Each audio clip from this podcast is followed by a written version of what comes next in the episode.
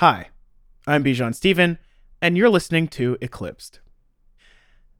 If there's anything I've learned from making this podcast, it's that history is complicated. Memories fade, and sometimes stories are lost to the ether. And without records or reliable sources, you get left with flimsy history and urban legends. And that's exactly what led today's guest to write about food. And then you just start hearing these urban legends and me as a and this is the funny thing like i just don't write about food. But i'm actually an investigative reporter by nature like i've gone mm-hmm, after mm-hmm. Uh, pedophiles and freaking white supremacists. So i know bullshit when i see it. And so when I started hearing, oh, the margarita was named after Rita Hayworth, or like burritos were invented at this nightclub in uh, Tijuana in the 1960s, I'm like, okay, no, no, no, no. Gustavo isn't a culinary writer per se, but he did find himself writing about what we eat my name is Gustavo Arellano. I am a columnist for the Los Angeles Times, and for the purposes of this interview, I am the author of Taco USA How Mexican Food Conquered America. This wormhole episode is about the legend of the burrito, a dish with a hidden history, forgotten in the age of Chipotle's and Tacos Bell. We'll cover the burrito's origins and evolution, and learn all about the influences that created an emblematic American cuisine. That's after the break.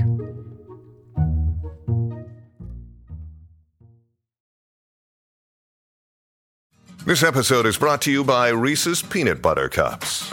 In breaking news, leading scientists worldwide are conducting experiments to determine if Reese's Peanut Butter Cups are the perfect combination of peanut butter and chocolate. However, it appears the study was inconclusive, as the scientists couldn't help but eat all the Reese's. Because when you want something sweet, you can't do better than Reese's. Find Reese's now at a store near you.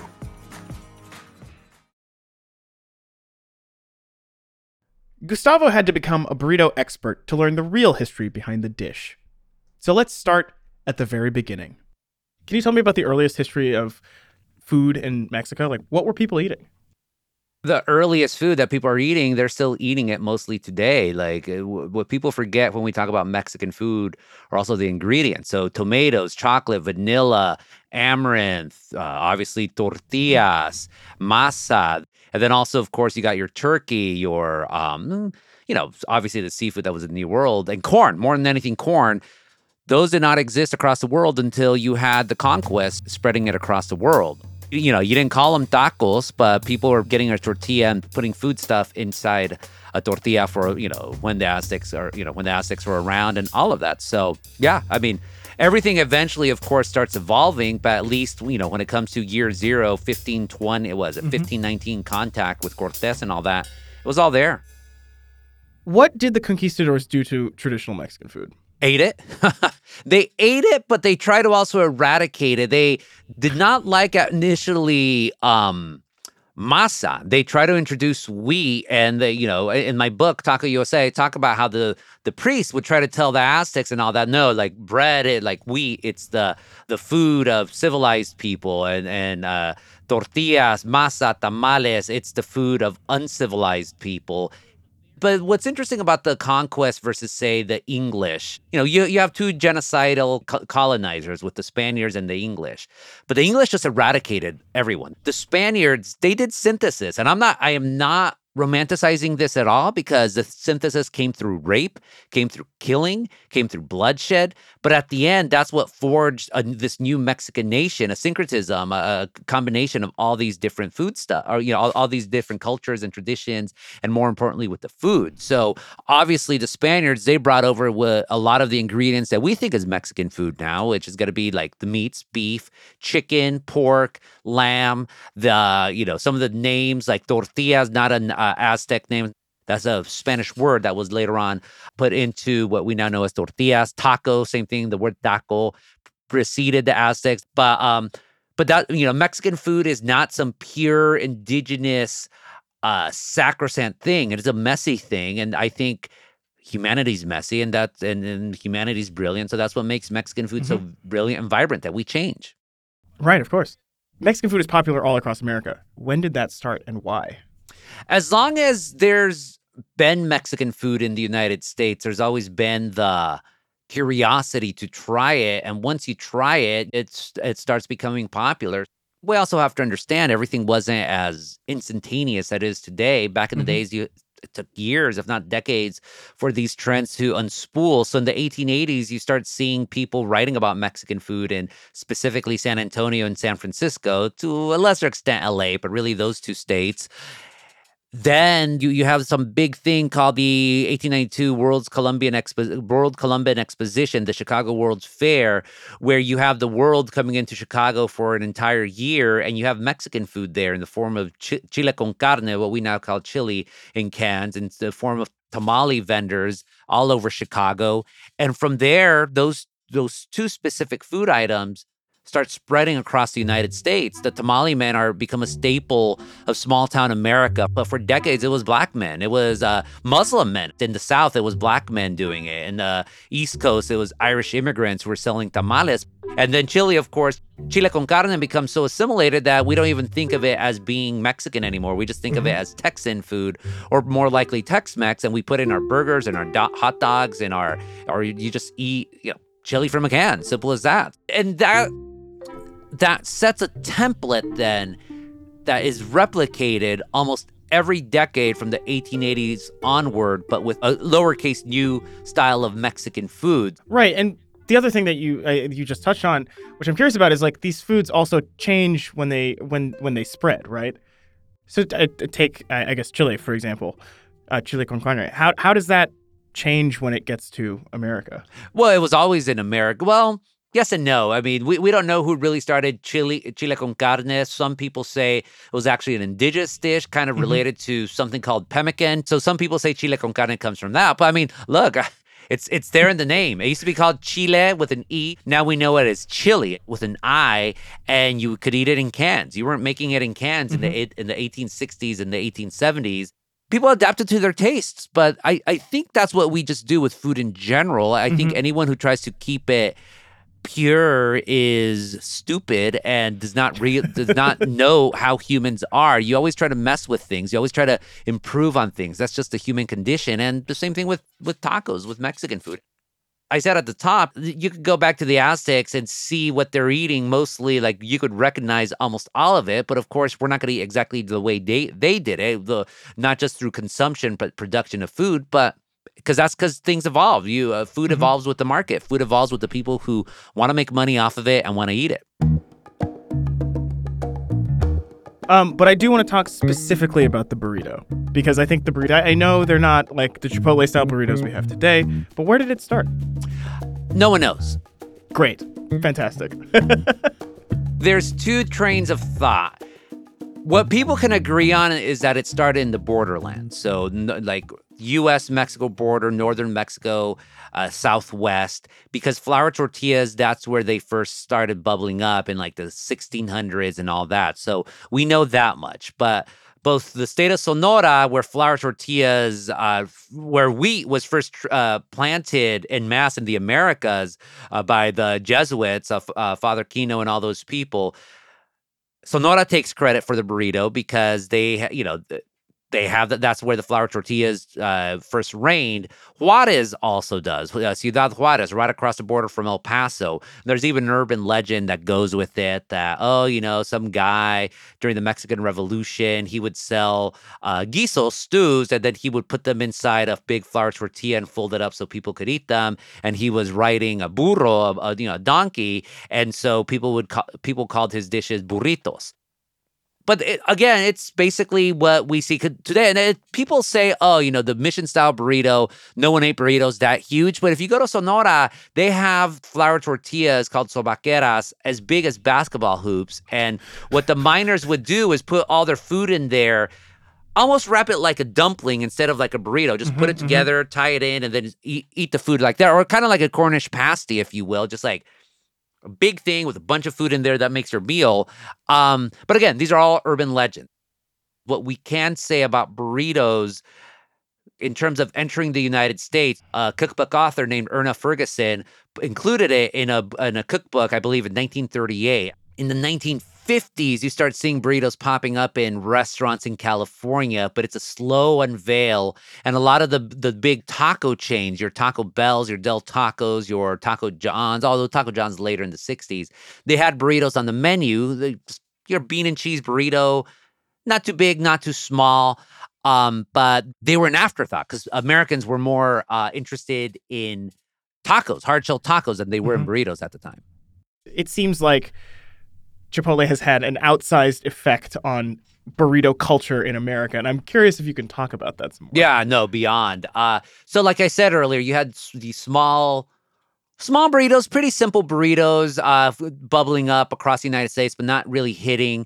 In Los Angeles, you would have bigger burritos, uh, like classic chains like Allen Allenby's, Lupe's Number Two, uh, filled with just like your meat and beans, and that was that. Nothing else really.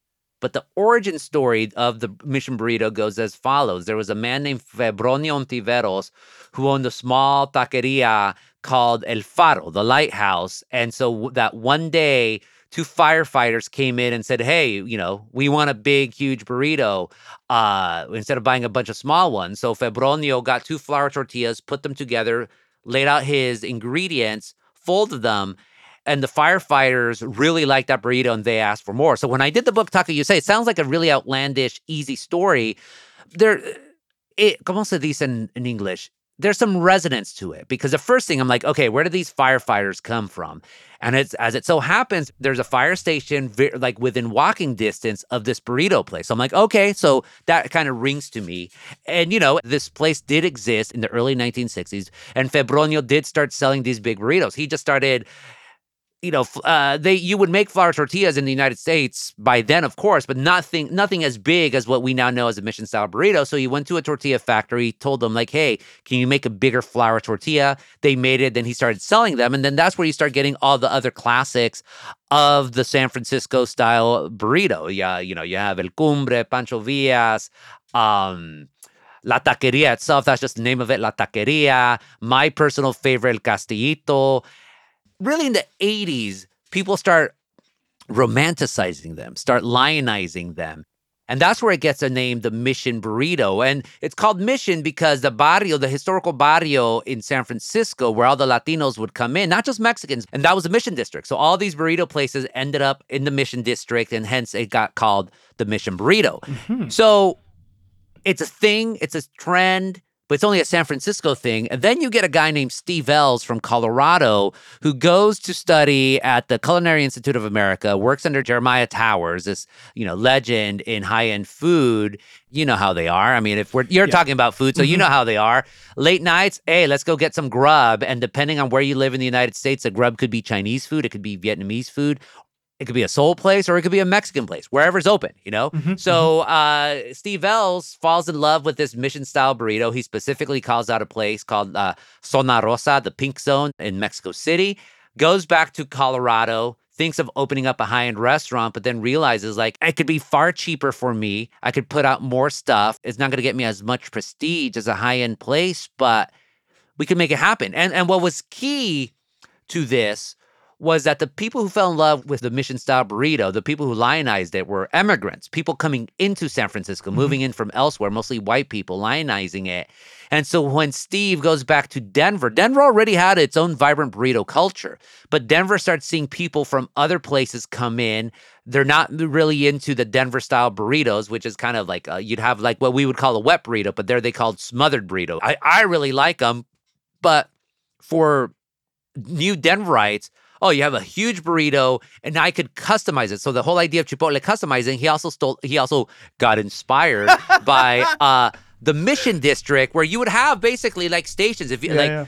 The way San Francisco, and especially the Mission District, is you have these buildings that are narrow but go back wide. It's kind of compact, but it's long. So that's where you have, like, okay, here's one place right next to each other. You get the beans, the rice, your meat, vegetables, your sour cream station, your cheese station, whatever, boom, boom, boom, boom, boom. So I think for Americans coming in and, into Denver, they liked it. Steve starts escalating it and he starts crucially starts opening up in college towns where people need to eat fr- fast, fr- cheap food that's going to fill you up. So it's really college students that made burritos popular across the United States. And more crucially, though, because Chipotle became so popular, the idea of a burrito being so big, which never existed really outside of San Francisco before, it became codified because of Chipotle and then all of its uh, imitators. Right, right. It's funny because I do find myself occasionally uh, longing for smaller burritos. um, I found one place near me that does smaller burritos, and I'm eternally grateful. yeah, you, and that's the thing. Like the smallest burritos, I would say. Well, there, there are small burritos. Like if you go to uh, El Paso, El Paso has an amazing burrito tradition culture, but it's very much informed not by American taste, but by Mexican taste because you're right there on the border. And so it's interesting. We talk about the stations of the burritos with Chipotle in El Paso, yeah, you have all these different like like uh, containers full of stuff, but it's all different guisos. It's all stews. Mm-hmm. So here's like pork one, chorizo, boom, boom. Like so, every morning these uh, these burrito chains or burrito uh, emporiums in El Paso, they'll make up these fresh guisos, and they're just amazing. And they're small guys, like they're they're small guys. Mm-hmm. Like I think you eat, like eat two to three of them, you'll ha- you'll be full, but nowhere near as full as you would with uh, Mission style burrito or Chipotle style burrito. There you have it, the history of the burrito, all wrapped up in a convenient podcast tortilla. But after the break, the somber side of the burrito's history.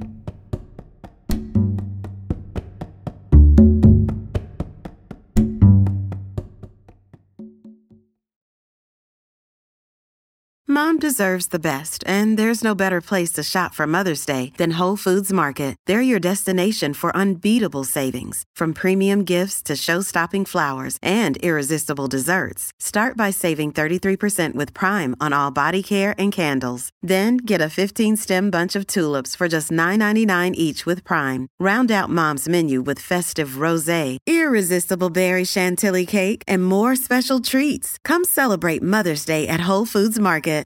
With Kizik hands free shoes, motion sounds something like this. Kizik helps you experience the magic of motion. With over 200 patents and easy on, easy off technology, you'll never have to touch your shoes again.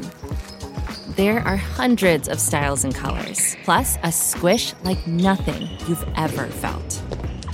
For a limited time, get a free pair of socks with your first order at kizik.com/socks. We're back. I'll let Gustavo take it away. It's interesting with burritos becoming as like American and hailed and a must eat item because if you really want to get into it in the annals of Chicano literature, when you talk about burritos, it's usually in a shameful way. I mean, you have all these stories of Mexican kids, especially from the 60s into, I would argue, into the 90s, even Southern California, bringing a burrito to lunch and kids mocking them like, oh, you're a Mexican, oh, you know, and like it, the, the the sadness is real. When you had the Bracero program, which was uh, what Mexico and the United States got into an agreement for Mexico to bring up uh, men to work in the fields legally, but they couldn't stay here and they'd have to return.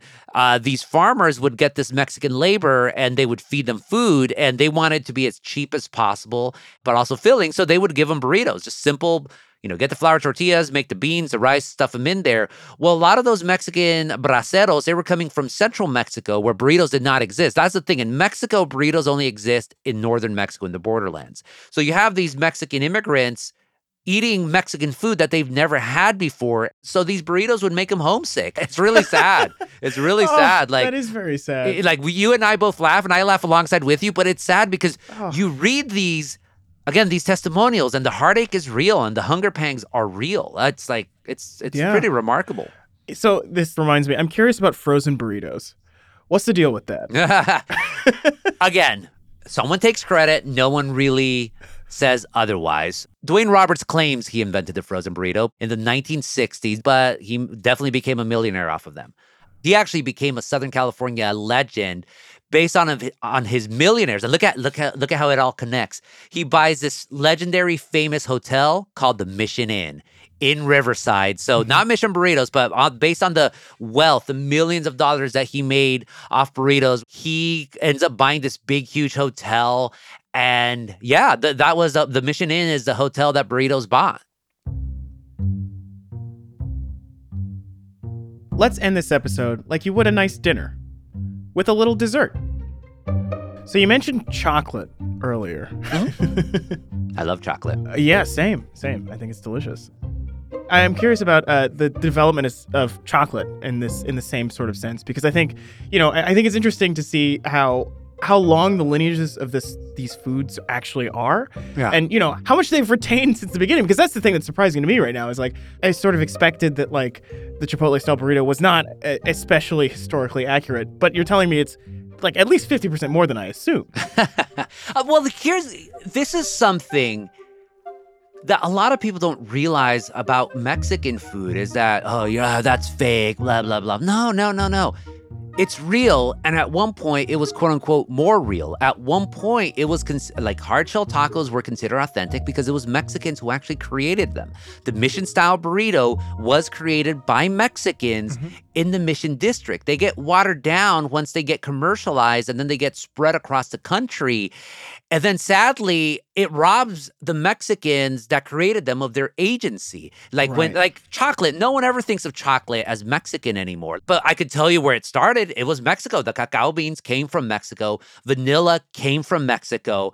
The Spaniards took cacao with them almost immediately, but couldn't get vanilla because the only people who knew how to uh, create vanilla were, were the Totonacos, an indigenous group right there on the uh, the Gulf of Mexico state, Veracruz. And to get the vanilla, you know, the vanilla comes from uh, vine, which flowers, and you have to uh, manually pollinate these flowers, and only the Totonacos knew how to do it until the 1800s, where a enslaved man in, I think it was Reunion, was an enslaved man who found the trick of how to hand pollinate and then from there vanilla becomes the thing that it came before so i think what you see the the through line with all these different stories of mexican food and its popularity is one of conquest and appropriation right and I I don't mind people cooking the food. I don't mind. I, I have no problem with uh, you know white folks making their own cookbooks, making their own food, making their own millions. I really don't because the food just takes on a life of its own. But if you're going to do that, then acknowledge where the food came from. Acknowledge the pioneers. Acknowledge, you know, the men and women and the indigenous groups that either gave these foods to the world, if you want to be charitable, or had their foods taken from them and appropriated them. Name them. Say their names. You know. that's a lesson i think we can take beyond the culinary world cite your sources people. Special thanks to gustavo arellano for more culinary history check out his book taco usa how mexican food conquered america. And you can find more of his work in the la times or follow him on twitter at gustavo arellano next week we're taking a break but we'll be back in june for a four-part series about the 1980 olympics and the athletes who broke the boycott. So, see you then.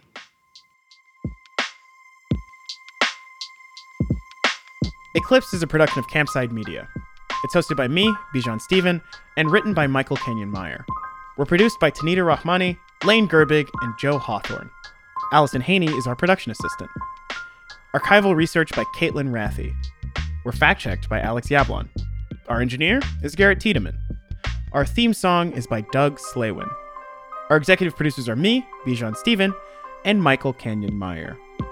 The executive producers at Campside Media are Matt Shaer, Adam Hoff, Josh Dean, and Vanessa Grigoriadis.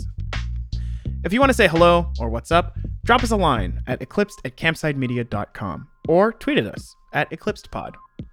And if you want to follow me on social media, you can find me at Bijan Stephen on Twitter and Twitch. On Instagram, I'm Bijan Cakes. Thanks for listening. See you next time.